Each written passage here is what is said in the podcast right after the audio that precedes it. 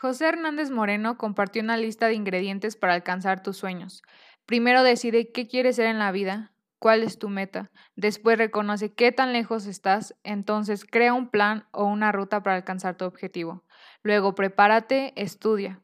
Finalmente, dedícale la misma cantidad de esfuerzo que pones diariamente en el campo. Si mezclas estos, tienes la receta para triunfar en la vida y agregó uno más de su propia cosecha, la perseverancia. Este último ingrediente fue clave para que pudiera llegar al espacio.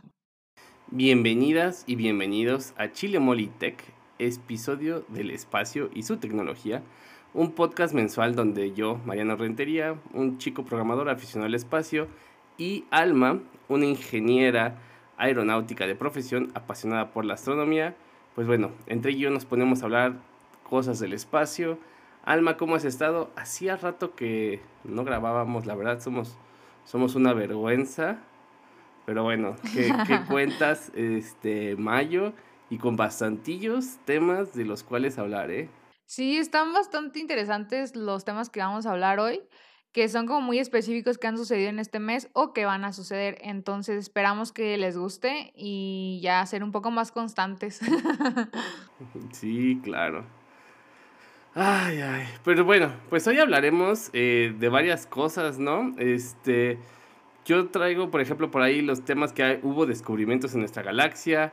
Eh, tú vas a platicarnos de qué observar en el cielo este mes y los próximos lanzamientos y misiones, que la verdad es que son varios. Y pues los otros temas, Alma, ¿cuáles son? De astronautas mexicanos y del Mars Quake.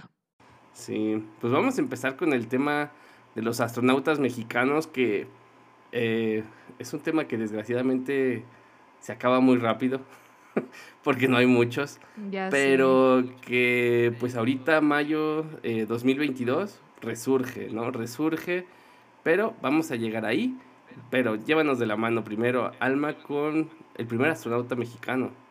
Claro, este episodio cabe mencionar que es muy espacial porque consideramos que México está en la conquista de las estrellas. Todo comenzó con el primer astronauta mexicano, que es Rodolfo Neri Vela. Él es titulado como ingeniero en comunicaciones y electrónica de la Facultad de Ingeniería de la UNAM.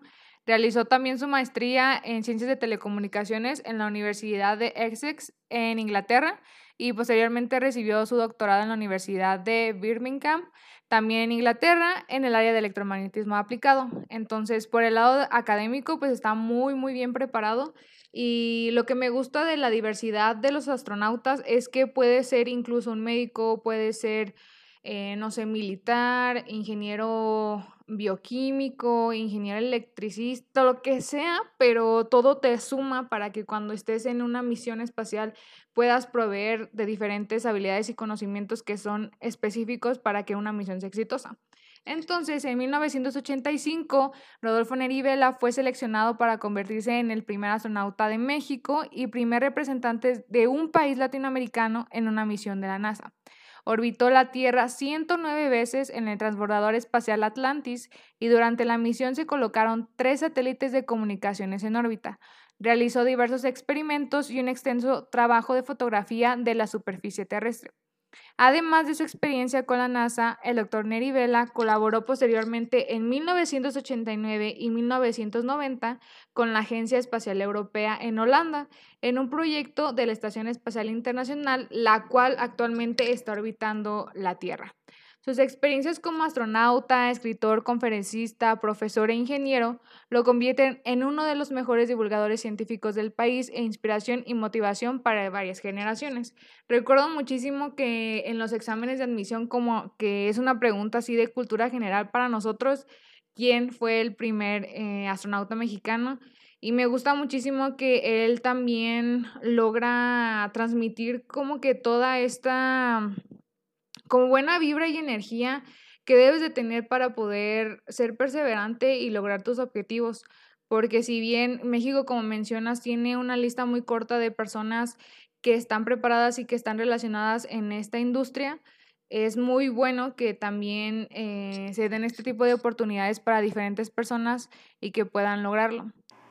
Sí, fíjate que yo creo que la pregunta es, a los cuántos años te enteraste que existía un astronauta mexicano, ¿no? O sea, que existió.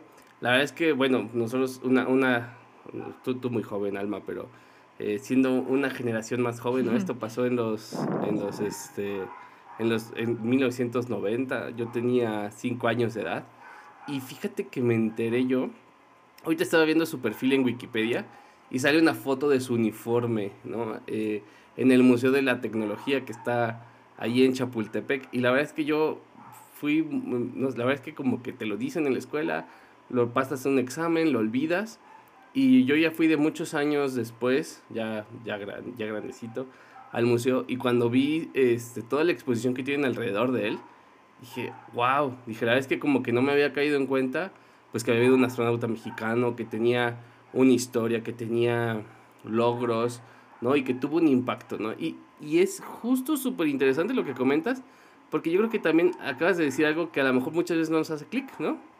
Tenemos todo este concepto de los astronautas, vamos a decir, clásicos, ¿no? Los de las misiones Apolo, que pues no eran cualquier, o sea, no, no eran doctores, no eran eh, electrónicos, ¿no? Eran casi casi que soldados, eran pilotos, o sea, no, no, no, sí, o sea, no podías como que estudiar cualquier cosa random, ¿no?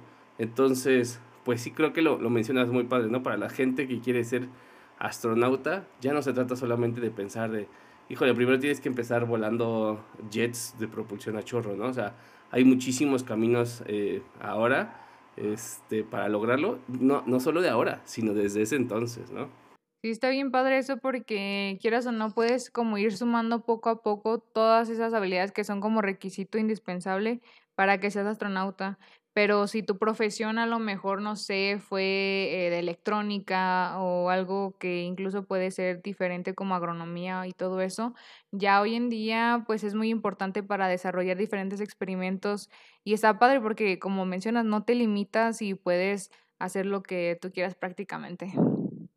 Sí, claro. Oye, pues bueno, yo voy pasando hacia el segundo eh, astronauta mexicano eh, el, llamado el mexicano cosechador de estrellas José Hernández Moreno.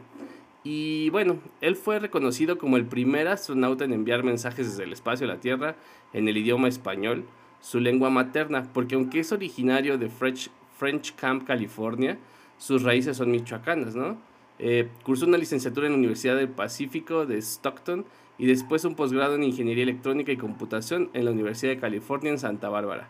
Cuando terminó sus estudios universitarios, trabajó en el Laboratorio Nacional Lawrence Livermore, donde participó en el desarrollo de técnicas de análisis de imágenes de rayos X cuantitativas, que sentaron las bases del primer sistema de mamografía digital de campo completo para la detección temprana del cáncer de mama. A los 30 años decidió continuar su sueño y realizó por primera vez su examen a la NASA, pero no tuvo éxito. Él dice, hice 11 veces más mi examen y finalmente me escogieron. Por eso creo que no hay que darse por vencido porque todo es posible en la vida. Ese es mi lema, se vale soñar en grande. En 2004 fue aceptado en la generación 19 de astronautas de la NASA, pero tuvo que prepararse dos años más para poder participar en la tripulación. Después de aprender buceo, supervivencia en el mar, paracaidismo, entrenarse físico y mentalmente, así como memorizar los 18 sistemas del transformador, el 15 de julio del 2008 fue seleccionado como parte de la tripulación Discovery. Entonces, pues él, el segundo astronauta, Alma, eh, la verdad es que yo lo he visto por ahí, lo veo en Twitter, lo veo a veces en conferencias y me parece un tipazo. No sé tú qué opinas de él. Sí, yo recuerdo que hace unos años que fue como que en el 2015 yo le escribía así un montón y me siguió en Twitter. Entonces yo estaba de que, ay, me sigue un astronauta y no sé qué, ¿no? Igual no es como de que le esté mandando mensajes así porque digo, o sea, se respeta, ¿no? Que le dio follow a uno, como para estarlo molestando. Pero me gusta mucho su historia porque menciona el que 11 veces lo intentó y no fue hasta la doceava que dijo que ya ya estás dentro y tienes que aprender muchas cosas. Eso me gusta porque me hace reflexionar muchísimo y hay un libro que él tiene que se llama El niño que quería alcanzar las estrellas, si mal no recuerdo va más o menos así, y narra su historia desde que estaba chiquito. Y yo, yo tengo ese libro y me gusta muchísimo porque me motiva y me inspira para decir, ok, no, lo, no pasé una vez el examen de admisión, recuerdo mucho en la UNAC, que no lo pasé y dije, mm, bueno, lo voy a volver a intentar y voy a hacer esto y así, ¿no? Siento que todo en la vida tiene que ver con, con la perseverancia y tener bien definido qué es lo que quieres y lo que tienes que alcanzar para lograrlo. Así que sí tengo un lugar muy, muy especial para él en mi corazón. Sí, la verdad es que yo también lo veo muy seguido. Ese libro creo que es como incluso, no sé si es ese mismo o hay otro que es como una versión como de cuento para niños, pero trae el mismo mensaje, Ah, ¿no? O ese sea, es, ajá. o sea, realmente va de lo mismo, ¿no? O sea, cómo pues él soñó con ir a las estrellas y cómo luchó por esto. Y, y en una sociedad en donde a veces criticamos el famoso chaleganismo, pues bueno, habría que verlo con perseverancia y seguramente todo lo que él tuvo que, que hacer diferente para poder pues lograrlo, ¿no? Entonces, la verdad es que súper padre su historia. Eh, yo creo que algo padre de los astronautas, eh, Alma, es que aunque solo hayas ido una vez al espacio, se te queda el nombre, se te queda el título de astronauta, ¿no? O sea, a lo mejor hoy eres otra cosa, pero la gente dice, es el astronauta, o sea, en las entrevistas, en las publicaciones, en todo, es como un título que ya no, nadie te puede quitar, ¿no? Y está, y está padrísimo eso. Sí, exactamente. Sí, como que lo adoptas y lo haces tuyo.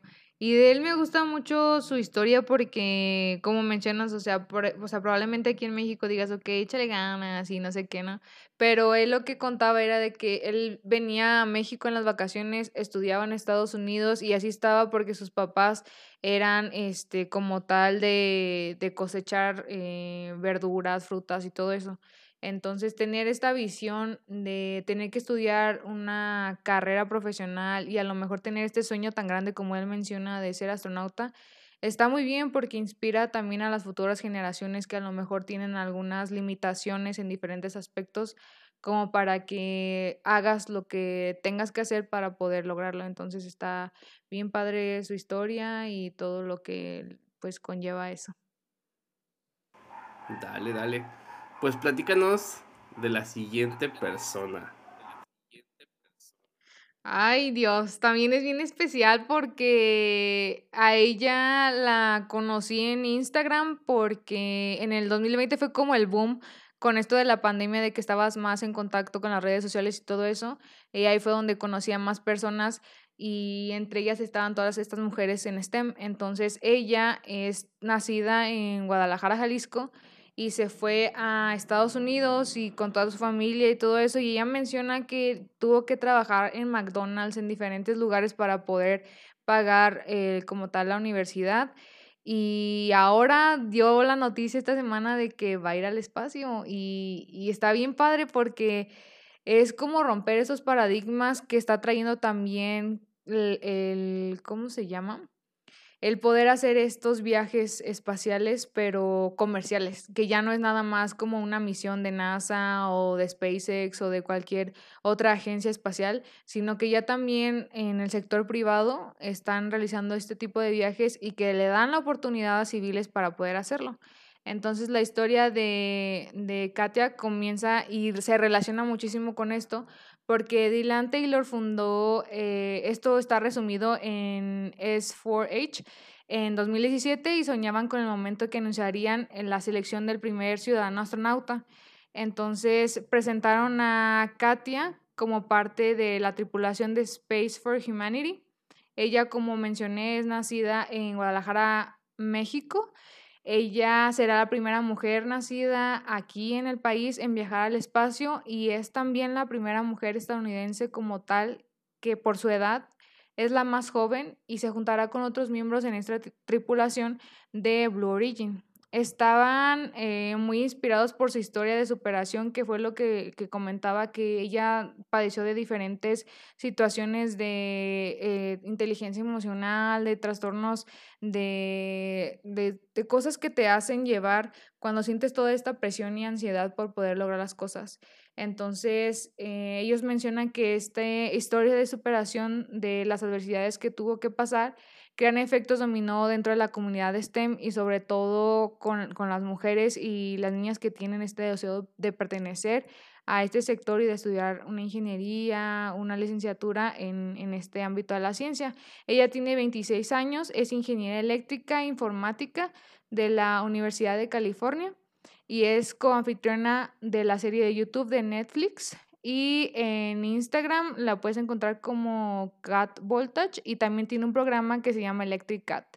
Y este está en el programa de CBS de Mission Unstoppable y ella fue la primera seleccionada entre más de 7000 solicitantes en todo el mundo. Entonces es inspiradora su pasión por apoyar a otras mujeres que tienen grandes aspiraciones, pero que pueden verse disuadidas debido a los roles de género. Entonces estamos viendo que ella tanto en la plataforma de TikTok, en YouTube también hace videos y tutoriales y en Instagram es que comparte todo su contenido en diferentes ámbitos, no solamente en electrónica, electricidad, sino que también en cuestiones de cómo sobrellevar el estar trabajando en un sector tan demandante y en el que está dominado por hombres. Y sobre todo esto también de que tengas un, este sueño bien firme que vayas tras ello, porque ella está trabajando como tal en NASA Jet Propulsion Laboratory, que está ahí en Pasadena, California. Entonces es como que la suma de diferentes cosas la que hace que CAT sea muy especial y que sobre todo ahorita esté representando a nuestro país y pues también al, a Estados Unidos. Está cañón. O sea, está cañón porque Mira, yo creo que lo primero feo que sientes es de cómo no me di cuenta que había una mujer tan exitosa eh, haciendo todo esto, ¿no? O sea, porque pues no son poquitas cosas, con un montón de followers de TikTok, de Instagram, un programa de Netflix, un programa de CBS, y ahora, pues bueno, va a ser, este, va a ir al espacio, ¿no? Va a ser la primera mexicana nacida mujer que va al espacio. ¿no? Digamos que el primer mexicano nacido en México fue Rodolfo Nerivela. Eh, realmente José no nació en México, así que aunque sus papás son mexicanos y pues por ende puede tener el pasaporte mexicano y la nacionalidad mexicana, él no nace en suelo mexicano, ella sí nace en suelo mexicano, de Guadalajara, y pues bueno, es la primera mexicana que va al espacio. Y como dices tú, no solamente es el tema de mexicana, ¿no? Sino de que es la mujer más joven en ir al espacio eh, de, de, en Estados Unidos, ¿no? O sea, entonces, pues rompe muchísimos, muchísimos, ¿cómo decirlo? Pues muchísimas cosas. Yo por ahí vi el... Paradigmas, estereotipos, un montón. Un montón de barreras. Ah, y, y, dices todo lo que hace y luego trabaja en el Jet Laboratory Propulsion. Este, dices, ¿a qué horas hace todo? O sea, este... Sí. sí. o sea... Sí, y está estudiando la maestría también, entonces... Sí, no sí se tiene que tener no, no puedo sobrevivir trabajando nueve horas. estás, estás, estás, chaval, ma. Mm. Yo creo que se habla un poco de, pues, de esa persistencia, ¿no? Que dice, que se dice que se tiene que tener ese, ese nivel extra, ¿no? Ahora sí que da, da el extra, da el foie, eh, como lo querramos decir. Padrísimo por ella, o sea, yo vi ah, por ahí el video de cómo se entera cuando la seleccionan y está con su mamá, que, o sea, la ves, las ves y dices, esa es una familia mexicana. O sea, no, no hay, no hay, no hay sí, de exactamente. O sea, los dices, o sea, me identifico, ¿no? O sea, veo a mi tía, veo a mi prima, o sea, se, se, parece, ¿no? O sea, yo veo a mi mamá. Sí, sí, sí, dices, es, es así, es, así es México, ¿no? Entonces, este, pues qué padre, ¿no? Qué padre que, que vaya. Como dices tú, es una misión eh, es una misión, ¿cómo decirlo? Pues de... de eh, es, es, una misión de ciudadanos, digamos, no es una misión de, de no es una misión científica. Ahora, mi pregunta es, ¿ella paga algo o no paga nada, Alma, por ir? No, de hecho, por eso aplican, para que te puedas ganar ese lugar y todo está cubierto. Entonces ya prácticamente pues va a ir for free al espacio y imagínate nombre. y es como la, la, señora esta, no creo que platicamos de ella, no platicamos en el, en el podcast pasado, de esta señora que se quedó sin ir en una misión de, de un transbordador, que ella también fue en un Blue Origin, ¿no? Creo. O sea, ella igual es una señora Exactamente, que en el primero. En el primero se la llevan sí. y no va. ¿No? Y, y, y, se llevan también al de, ya así, nada más como por presumir. A ver, es que el señor Jeff Bezos ya parece que está presumiendo porque también se echa a esta, a este señor de Star Trek, ¿no? En otra misión. Pero bueno, padrísimo, la verdad es que yo creo que esta chica va, va, va a romperla. Eh, que eh, era el objetivo también de este podcast, ¿no? Pues de que más mexicanos conozcan a esta Katia Charzarreta, ¿no? Un apellido difícil de pronunciar hasta para, Así hasta es. para mí. Ajá. ¿Y cuándo se va? Estaba viendo hoy justamente que pusieron que el 20 de mayo. y Ah, así que ya. está a la vuelta de la esquina. Ya, o sea, en corto. Sí, ya. Para que estén pendientes, lo vamos a compartir en las redes sociales del Claro que podcast sí, para que estén pendientes. es correcto. Ay, pues qué padre, qué padre por ella. Oye, pues cambiando de tema, ¿no? Tú lo dijiste bien, eh, lo dijiste en inglés, Marsquake. ¿Cómo se dirá en español? Este, Martemoto. Marte Este- roto. Ah, no Marte roto, ¿no? O sea, Marsquake es el equivalente de un earthquake, ¿no? Que es el que es la que es el en inglés la palabra Ajá. terremoto. Pues a, a principios del mes de mayo se detectó el terremoto más grande jamás detectado en otro planeta. Se estima que fue de una magnitud de 5 grados y fue detectado por el módulo de aterrizaje InSight de la NASA. Esto se suma al catálogo de más de 1313 ter- terremotos o sismos que InSight ha estado detectando en Marte desde que aterrizó en 2018. Entonces, ya sabíamos que, vamos a decir, lo que temblaba en Marte, ¿no? Pero este es, la- este es, el, este es el, temblor, el temblor más, este, más fuerte que se ha registrado. Eh, ¿Cómo es un terremoto? Bueno, un, un, un martemoto de magnitud 5, pues bueno, es un martemoto de tamaño mediano en comparación con los que se sienten en la Tierra, pero está cerca del límite superior de, los que, de lo que los científicos esperaban ver en Marte durante esta misión. El equipo científico deberá estudiar más a fondo este nuevo fenómeno antes de que pueda proporcionar detalles como su ubicación, la naturaleza de su fuente y lo que nos puede decir sobre el interior de Marte. InSight fue enviado, ¿no? Esta, esta, esta, esta sonda fue enviada a Marte con un sismómetro de alta sensibilidad proporcionado por el eh, Centro de Estudios Nacionales Espaciales. eh, creo que está en francés el nombre, así que no me atreveré a leerlo. Para estudiar, de Francia, ¿no? Para estudiar el interior del profundo planeta a medida que las ondas sísmicas atraviesan o reflejan material en corteza, manto y núcleo de Marte. Cambian de formas que los sismólogos puedan estudiar para determinar la profundidad y composición de estas capas. Lo que los científicos aprendan sobre la estructura de Marte puede ayudarnos a comprender mejor la formación de todos los mundos rocosos, incluida nuestra planeta Tierra y su luna. ¿Qué opinas? ¿Qué opinas de este tema, Alma? Está bien interesante porque sí hacen mucha similitud de lo que sucede como tal en nuestro planeta Tierra, que el hecho de que existan también este tipo de fenómenos naturales está bastante interesante y más que esta sonda lo esté estudiando, analizando, para que los científicos puedan obtener los datos suficientes para poder determinar diferentes condiciones y como dicen, conocer un poco más de nuestro propio planeta y también de la Luna, con esto de que sigue eh, la misión de Artemis, también es muy importante tener este tipo de, de datos.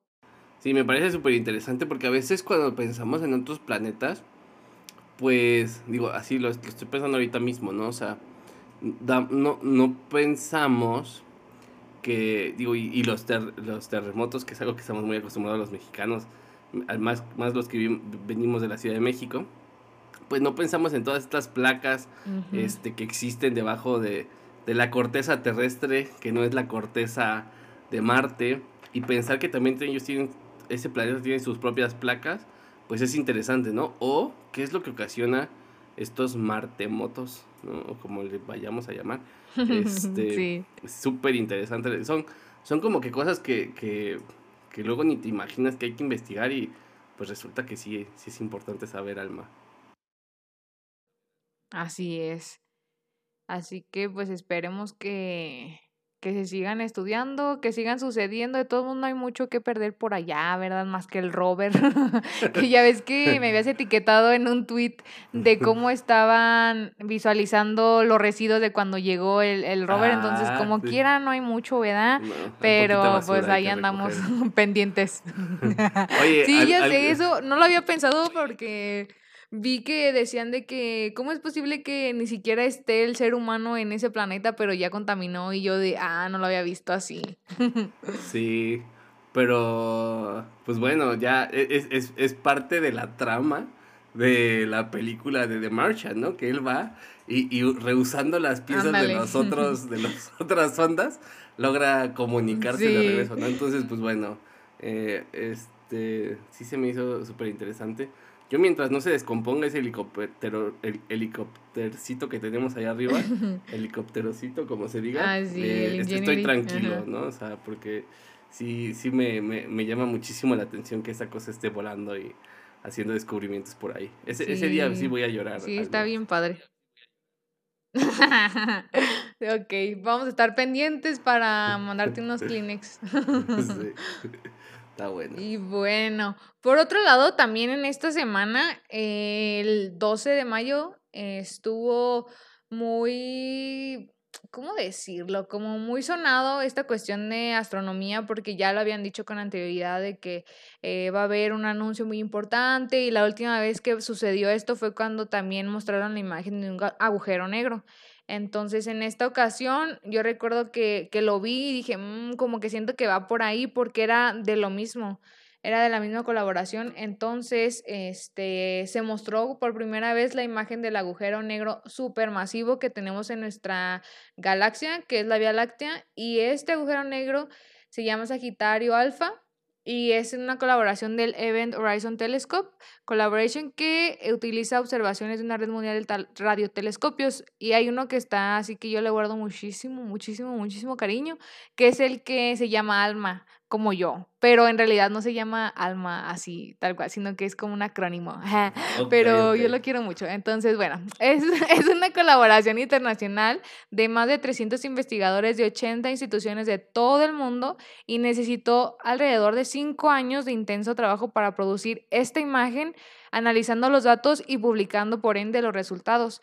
Entonces, esta imagen es una mirada esperada desde hace mucho tiempo al objeto masivo que se encuentra en el centro de nuestra galaxia y los científicos habían visto previamente estrellas orbitando alrededor de algo invisible, compacto y muy masivo en el centro de la Vía Láctea. Esto sugiere fuertemente que este objeto, conocido como Sagitarius Alpha, que está también este, como en acrónimo, pero lo pronuncian como Sag Eye Star y es un agujero negro y la imagen proporciona la primera evidencia visual directa de ello. Entonces, recuerdo mucho que también cuando salió la primera imagen hace unos años, me decían, pero es que ¿cómo le tomaron la foto? Y yo, es que no, o sea, tú sabes que no puedes ver qué hay dentro de un agujero negro y por fuera, o sea, nada más es una interpretación de lo que están recolectando de datos todos estos radiotelescopios.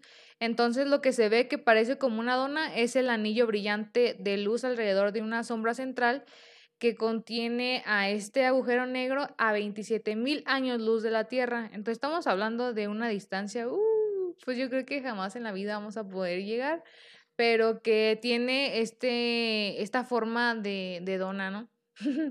Entonces, este anillo brillante es un gas que orbita alrededor del agujero negro y revela una firma reveladora que es una región central oscura rodeada por una estructura similar a un anillo brillante.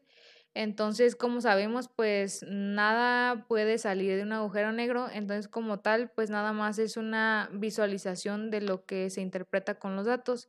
Entonces, este, esta nueva vista captura la luz desviada por la poderosa gravedad del agujero negro, que es 4 millones de veces más masivo que nuestro Sol. Así que nomás imagínense, si el Sol en algún momento va a acabar con nuestro sistema solar, ahora imagínate algo que es muchísimo más potente y más intenso que nuestro astro Sol. Así que pues está, está, está canijo.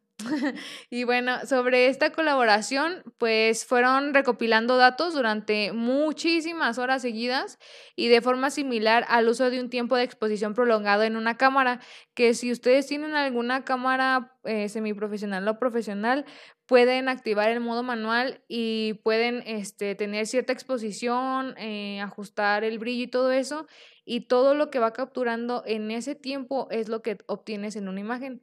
Entonces, este logro fue considerablemente más difícil que el M87, que fue el que, que descubrieron hace unos años. Entonces, este como tal, pues está más cerquita de nosotros porque está en el centro de nuestra galaxia. Entonces, los investigadores tuvieron que desarrollar nuevas herramientas sofisticadas que explicaran el movimiento del gas alrededor de este agujero negro Y entonces lo que se comenta es de que si el agujero negro del M87 es más fácil y estable con casi todas las imágenes del mismo aspecto, en este caso, para poderlo capturar fue un poco más difícil porque fue, fueron diferentes imágenes las que se tuvieron que extraer y ya este, finalmente cuando hacen toda la interpretación, pues ya se dan cuenta de que pues, este, pues está como que bien intenso, entonces Está bien padre como tal la imagen, no es así como en Full HD, 4K, porque sí se ve así como media borrosita, pero yo siento que en un futuro sí, ándale, sí va a ser este más eh, precisa y como que a lo mejor va a arrojar más información y todo esto, pero pues de momento este avance es muy bueno para la astronomía, para los astrónomos y astrofísicos que están estudiando este tipo de, de situaciones. Y para, y para los que escriben ciencia ficción, Alma, ¿no? O sea, este, y, la ah, hacen en la, en la televisión. No, fíjate que creo que algo que, que, a veces, este, dijiste varias palabras, ¿no? Que a veces asumimos. Y, y, bueno, este programa eh, no es para expertos de, del espacio, yo seguro se escuchan otros ah, programas. Cierto. Pero, no, o sea, yo creo que está bien, pero voy a intentar ajustar unas cosas, ¿no? O sea, dice, cada que pensamos en un telescopio, yo, literal lo leí tres veces, pero tú lo dijiste bien, es un radiotelescopio. Y los malditos radiotelescopios son estas antenas que salen en la película de contacto. Eh, y pues no dan, no dan imágenes, o sea, te dan, te dan este como radiografías, ¿no? O sea, entonces no tienen colores, no tienen nada lo que hacen también es poder detectar eh, el tipo de luz que, estás, que, está, que están reflejando, ¿no? Al, intentar mandar la señal y que regrese. y, lo dices bien, ¿no? O sea, eh, yo por ahí vi una vez, fíjate que me gustó un poquito la analogía, me gustó y no me gustó, ¿no? La analogía que dices de las cámaras, ¿no? Así que casi casi dijiste, pueden poner su cámara eh, este, profesional en modo agujero negro y lo van a captar yo una vez vi a alguien que dice, que, yo sigo mucho, y dice, ¿cómo tomé esta foto, no? Una foto del, del cielo, este, la cual la toma con su cámara profesional, unos lentes especiales. No me acuerdo si la conecta a un telescopio. Creo que si conecta la cámara a un telescopio le tiene que poner en este aumento de, de exposición. Pero tienes que tomar muchísimas fotos. O sea, no agarras y un día te paras ahí y tienes que tomar muchísimas fotos y, y, luego las tienes que sobreponer una sobre otra, las tienes que cuadrar además porque pues la Tierra se mueve ligeramente y tiene que ser siempre a la misma hora, o sea, por mucho que seas muy preciso, el cielo cambia, ¿no? O sea, las estrellas que vemos hoy el, el 13 de mayo no son las que vas a ver el 13 de junio ni el 13 de julio, etcétera, ¿no? Entonces, damos como que muchísimas cosas por sentado, ¿no? De que tú vueltas al cielo y ves estrellas, pero realmente el cielo cambia un bueno, digo, gente como tú lo entiende muy bien. Pero entonces estos radiotelescopios pues también van tomando todas estas imágenes y como dices tú, las tienen todas, pero pues ahora hay que juntarlas desde todas las ubicaciones diferentes y, de, y dentro de todas ellas pues generar esta imagen única, ¿no? Que es decir, así se ve el agujero negro esto es lo más que pudimos hacer, tardamos cinco años. Si no les parece que se ven, no se ven HD, pues ahora sí que se aguanta, ¿no? O sea, pero súper interesante. Como dices tú, a lo mejor yo fíjate que no pensé que fuera más difícil esta que la otra, pensando que este agujero negro está más cerquita, ¿no? Porque pues este está en nuestra galaxia y el otro creo que no está en la Vía Láctea, ¿no? El otro está no sé dónde. Este, entonces yo pensaría al revés, ¿no? Dije, no, pues el otro está más difícil porque está más lejos. Pero a lo mejor este está más difícil porque hay más objetos en medio, no sé. No sé por qué. Ajá, este, bueno, el anterior ya ves que lo tienen como nombre de M87. Entonces está en el corazón de la galaxia Messier 87, que sí está pues lejido de la Tierra. Entonces, por ejemplo, este, de lo que mencionas, aparte de tener todas estas imágenes y los datos, se desarrolló un programa en el que podían revelarse todas estas imágenes como tal. Entonces fue la chica que se llama Katie Bauman. Ella fue la que lo, lo, dio, ¿no? Entonces también está bien padre porque es la colaboración como tal de muchísimas personas que estudian diferentes también cuestiones y está bien padre porque la programación como tal no es solamente de crear páginas o base de datos o así, sino que también puede desarrollar muchísimas cosas y es esta exploración que a lo mejor ustedes que sí escuchan este podcast y que tienen más conocimiento sobre ello, pueden tener esta experiencia de tener como la amplitud de poder aplicar la programación a muchas cosas. Sí, sí, les recomendamos que vean la TED Talk de esa, de esa chica, está muy buena. Eh, ella platica un poco a nivel técnico, ¿no? Cómo lo logra. Eh, también de forma muy simple, ¿no? Pero explica pues la cantidad absurda de datos que tenían. Está una foto en el, en el, en el, en el radiotelescopio que está aquí en México, ahí en Puebla de los discos duros que tienen que traer porque pues esto nunca se va a subir al internet, si sabes, o sea, este podcast luego tarda mucho en subirse, pues no, eso está y, y, y, y no, ni de cerca lo que miden esas imágenes. Pero bueno, Alma, ¿qué podemos ver en el cielo este mes? ¿Qué misiones vienen? Ya para cerrar.